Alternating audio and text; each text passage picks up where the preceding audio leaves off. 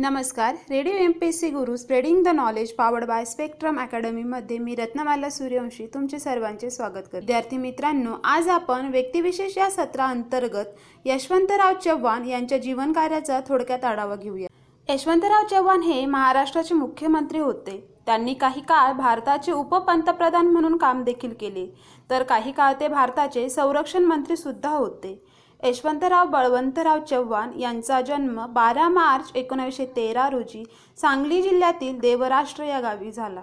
महाराष्ट्राचे पहिले मुख्यमंत्री व महाराष्ट्राचे शिल्पकार म्हणून ते ओळखले जात. त्यांनी एक मे एकोणावीसशे अठ्ठावन्न रोजी धुम्या गडावर जाऊन तिथे पांडुरंगाची मूर्ती स्थापन केली व संत भगवान बाबांच्या समोर धुम्या गडास भगवानगड नाव दिले. ते प्रागतिक विचारसरणीचे होते. उत्कृष्ट संसदपटू उदारमतवादी व अभ्यासू व्यक्तिमत्व म्हणून त्यांची ख्याती आहे. ते रसिक व साहित्यिकी होते. युगांतर सह्याद्रीचे वारे कृष्णाकाठ ऋणानुबंध ही त्यांची साहित्य संपदा आहे. विद्यार्थी मित्रांनो इसवी सन एकोणीसशे छप्पन्नमध्ये स्थापन झालेल्या द्विभाषिक मुंबई राज्याचे पहिले मुख्यमंत्री म्हणून त्यांची निवड झाली. तसेच मुंबईसह स्वतंत्र महाराष्ट्र निर्माण झाल्यानंतर एक मे एकोणावीसशे साठ महाराष्ट्राचे पहिले मुख्यमंत्री म्हणूनही त्यांचीच निवड झाली. इसवी सन एकोणीसशे बासष्टमध्ये चीन युद्धाच्या काळात तत्कालीन पंतप्रधान पंडित नेहरूंनी यशवंतरावांची नेमणूक देशाच्या संरक्षण मंत्रीपदावर केली. हा त्यांच्या कारकिर्दीचा सर्वोच्च बिंदू म्हणता येईल. पुढील काळात त्यांनी उपपंतप्रधान केंद्रीय गृहमंत्री अर्थमंत्री संरक्षण मंत्री परराष्ट्र मंत्री ही पदे यशस्वीरित्या भूसवली. केंद्रात जनता पक्षाचे सरकार असताना म्हणजेच एकोणावीसशे सत्याहत्तर ते एकोणावीसशे अठ्ठ्याहत्तर ते विरोधी पक्षनेते होते. तसेच पुढे ते आठव्या केंद्रीय वित्त आयोगाचे अध्यक्षही झाले. विद्यार्थी मित्रांनो आता आपण यशवंतराव चव्हाण यांचे आर्थिक विचार यांच्याविषयी जाणून घेऊया. यशवंतराव चव्हाण यांचे आर्थिक विचार प्रामुख्याने शेती उद्योग सहकार समाजवाद आर्थिक विषमता विकासातील समस्या आणि नियोजनाचे महत्त्व इत्यादींशी निगडीत आहेत. यशवंतराव चव्हाण यांनी कृषीविषयक विचार मांडताना शेतीच्या मालकी हक्काचा प्रश्न भूमिहीनांचा प्रश्न व कृषी विकासासाठी उपाय यावर अधिक भर दिला. त्यांच्या मते जमीन कसणारा शेत जमिनीचा मालक असावा. यशवंतरावांनी सामाजिक क्षमता व सामाजिक न्यायाच्या दृष्टिकोनातून शेतीचा विचार केला. भारतात शेती क्षेत्रात भूमिहीनांची संख्या अधिक आहे. म्हणून वाजवीपेक्षा अधिक जमिनी असणाऱ्या लोकांनी त्यांच्या जमिनीचा एक ते दोन टक्के जमीन त्यांना द्यावी. तसेच जमीन अविकसित असल्याने ती अनुत्पादक व पडीक राहिली आहे. अशा जमिनी लागवडीखाली आणणे आवश्यक आहे. शेती व्यापारी तत्वाने केली पाहिजे. शेतीच्या आधुनिकीकरणाच्या मार्गातील अडथळे दूर केले पाहिजेत. नद्यांच्या पाण्याचा शेतीसाठी वापर केला पाहिजे. नद्यावर धरणे बांधली पाहिजेत. धरणे बांधल्याने विस्थापित होणाऱ्या लोकांचे पुनर्वसन केले पाहिजे. शेतकऱ्यांनी कृषीशास्त्राचा अभ्यास केला पाहिजे असे मत त्यांनी मांडले. यशवंतराव चव्हाण हे समतोल विकासाचे पुरस्कर्ते होते. म्हणून विकास योजना आखताना अविकसित विभागाचा आधी विचार केला पाहिजे. ग्रामीण औद्योगिकरणाबाबत ते म्हणतात ग्रामीण भागात उद्योग सुरू करून शेती आणि उद्योगांची सांगड घातली जात जावी. शहरी व ग्रामीण अर्थव्यवस्थेची सांगड घालून शहराकडे धाव घेणारा श्रमिकांचा लोढा थोपविता येईल. औद्योगिक विकासासाठी नियोजन महत्त्वपूर्ण आहे. देशाचा संतुलित आर्थिक विकास व्हावा यासाठी ते औद्योगिक विकासाच्या मास्टर प्लॅनची कल्पना मांडतात. अविकसित भागात विकासासाठी त्यांनी संयुक्त औद्योगिक क्षेत्राची कल्पना मांडली. याशिवाय राष्ट्राच्या आर्थिक विकासासाठी ते सहकार्याचा पुरस्कार करतात. भारतासारख्या कृषीप्रधान देशाच्या विकासासाठी सहकारी तत्वे फार उपयोगी ठरतात. विद्यार्थी मित्रांनो आत्ताच आपण यशवंतराव चव्हाण यांचे आर्थिक विचार समजून घेतले. आता आपण जाणून घेऊया त्यांनी सुरू केलेल्या काही योजना. पंचायत राज या त्रिस्तरीय म्हणजे जिल्हा परिषद पंचायत समिती आणि ग्रामपंचायत व्यवस्थेची सुरुवात केली. राज्य पंचवार्षिक योजनांचा प्रारंभ केला. कोल्हापूर प्रकारच्या बंधाराचा प्रचार कोयना व उजनी ह्या प्रकल्प प्रकल्प प्रमुख प्रकल्पांच्या उभारणीला गती अठरा सहकारी साखर कारखान्यांची स्थापना मराठवाडा व कोल्हापूर विद्यापीठ स्थापना राज्यातील कृषी विद्यापीठांच्या स्थापनेतही संकल्पनात्मक सहभाग मराठी साहित्य संस्कृती महामंडळ व विश्वकोश मंडळाची स्थापना तर्कतीर्थ लक्ष्मण शास्त्री जोशींपासून ते महानोरापर्यंतच्या विचारवंतांशी व साहित्यिकांशी त्यांचे चांगले संबंध होते. कृष्णाकाठ ऋणानुबंध आदी पुस्तकातून त्यांच्या ती लेखकही दिसतो. विद्यार्थी मित्रांनो आत्ताच आपण यशवंतराव चव्हाण यांनी सुरू केलेल्या योजना जाणून घेतल्या.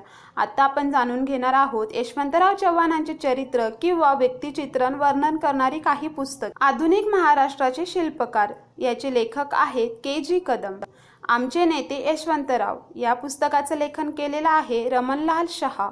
कृष्णाकाठचा माणूस. या पुस्तकाचं लेखन आहे अरुण शेवते. घडविले त्यांना माऊलीने. याचं लेखन का केलेलं आहे गश खोले. महाराष्ट्राचे शिल्पकार दत्तात्रेय बारसकर. यशवंतराव चव्हाण प्राध्यापक डॉक्टर कायदे पाटील यांनी या पुस्तकाचं लेखन केलेलं आहे. विद्यार्थी मित्रांनो आता आपण जाणून घेऊया यशवंतराव चव्हाण यांची ग्रंथसंपदा. आपले नवे मुंबई राज्य इसवी सन एकोणावीसशे सत्तावन्न. ऋणानुबंध हा ललित लेख होता. त्याचं लेखन केलेलं आहे एकोणावीसशे पंच्याहत्तरमध्ये. कृष्णाकाठ हे एक आत्मचरित्र होतं आणि त्याचा पहिला खंड होता आणि या पुस्तकाचं लेखन केलं होतं एकोणीसशे चौऱ्याऐंशीमध्ये आणि हे पुस्तक बोलके पुस्तक या स्वरूपातही आहे. त्यानंतरचा ग्रंथसंपदा आहे भूमिका. भूमिकेचं लेखन केलेलं होतं एकोणावीसशे एकोणऐंशीमध्ये महाराष्ट्र राज्य निर्मिती विधेयक या विधेयकाचं लेखन केलं होतं एकोणावीसशे साठमध्ये विदेश दर्शन त्यानंतर आहे सह्याद्रीचे वारे सह्याद्रीचे वारे या ग्रंथाचं लेखन केलेलं होतं एकोणावीसशे बासष्टमध्ये. आणि हे पुस्तक भाषण संग्रह म्हणून सुद्धा संग्रहित आहे. आणि त्यानंतरचा होता युगांतर. युगांतरचं लेखन होतं एकोणावीसशे सत्तरमध्ये. आणि त्यात असं होतं की स्वातंत्र्यपूर्व व स्वातंत्र्य उत्तर हिंदुस्थानच्या प्रश्नांची चर्चा युगांतरमध्ये यशवंतराव चव्हाणांनी केलेली होती. विद्यार्थी मित्रांनो आत्ताच आपण यशवंतराव चव्हाणांची गं ग्रंथसंपदा समजून घेतली. आता आपण समजून घेणार आहोत यशवंतराव चव्हाणांचे भाषण संग्रह किंवा पुस्तिका. असे होते कर्मवीर भाऊराव पाटलांवर सह्याद्रीच्या दिवाळी अंकातील लेख एकोणावीसशे अडुसष्ट. इंडियाज फॉरेजिन पॉलिसी एकोणावीसशे अठ्ठ्याहत्तर. उद्याचा महाराष्ट्र चव्हाण यांची भाषण पुस्तिका एकोणावीसशे साठ. काँग्रेसच्या मागे उभे रहा औरंगाबाद येथील भाषण पुस्तिका. कोकण विकासाची दिशा याचं लेखन केलेलं होतं एकोणावीसशे साठमध्ये कोकण विकासाचे यशवंतराव चव्हाण यांनी केलेले विवेचन. गवा माळंकर स्मारक व्याख्यानमालेमध्ये प्रत्यक्ष आंदोलन किंवा संसदीय लोकतंत्र या विषयावरील व्याख्यान आणि ही पुस्तिका प्रकाशित केलेली होती एकोणावीसशे एकसष्टमध्ये जीवनाचे विश्वरूप काही श्रद्धा काही छंद आणि याचं लेखन केलेलं होतं एकोणीसशे त्र्याहत्तरमध्ये महाराष्ट्र मैसूर सीमा प्रश्न या पुस्तिकेचे लेखन केलेले होते एकोणावीसशे साठ. महाराष्ट्राची धोरण सूची याचं लेखन होतं एकोणावीसशे साठ. यशवंतराव चव्हाणांची महत्त्वपूर्ण भाषणे सत्तरीच्या दशकाचा शुभारंभ याचं लेखन होतं एकोणावीसशे एकाहत्तर. सह्याद्रीचे वारे याचं लेखन होतं एकोणावीसशे बासष्टमध्ये. विद्यार्थी मित्रांनो अशा प्रकारे आपण यशवंतराव चव्हाणांचे भाषण संग्रह किंवा पुस्तिका जाणून विद्यार्थी मित्रांनो यशवंतराव चव्हाण यांच्यावर एक चित्रपट देखील काढला गेला होता. तो आहे बखर एका वादळाची मार्च दोन हजार चौदामध्ये प्रकाशित झाला आणि त्याचं दिग्दर्शक केलेलं होतं जब्बार पटेल यांनी. विद्यार्थी मित्रांनो आता आपण यशवंतराव चव्हाण नावाच्या काही संस्था आहेत त्या कोणकोणत्या हे समजून घेऊया. यशवंतराव चव्हाण नाट्यगृह कोथरूड पुणे येथे आहे. यशवंतराव चव्हाण नाट्यगृह मुंबई रिक्लेमेशन मुंबई. यशवंतराव चव्हाण प्रतिष्ठान जगन्नाथ भोसले रोड मुंबई. यशवंतराव चव्हाण मुक्त विद्यापीठ नाशिक. यशवंतराव चव्हाण मेमोरियल हॉस्पिटल पिंपरी म्हणजेच पुणे येथे आहे. यशवंतराव चव्हाण विकास प्रकाशन प्रबोधिनी यशदा पुणे येथे आहे. यशवंतराव चव्हाणांचे पुतळे कराड तीन यशवंतराव चव्हाण स्मृती सदन समोर Yashwantrao Chavan college of science आणि सह्याद्री सरकारी साखर कारखाना यशवंतनगर प्रारंगणामध्ये तसेच पिंपरी पुणे येथे फलटण सातारा लातूर संसद भवनाच्या लॉबीत नवी दिल्ली येथे सुद्धा यशवंतराव चव्हाणांचे पुतळे आहे यशवंतराव चव्हाण यांचा मृत्यू पंचवीस नोव्हेंबर एकोणावीसशे चौऱ्याऐंशी दिल्ली येथे झाला. विद्यार्थी मित्रांनो अशा प्रकारे आज आपण व्यक्तिविशेष या सत्राअंतर्गत यशवंतराव चव्हाण यांच्या जीवनकार्याचा थोडक्यात आढावा घेतला. तर आता आपण इथेच थांबूया. तोपर्यंत तुम्ही ऐकत राहा radio M P C guru. Thank you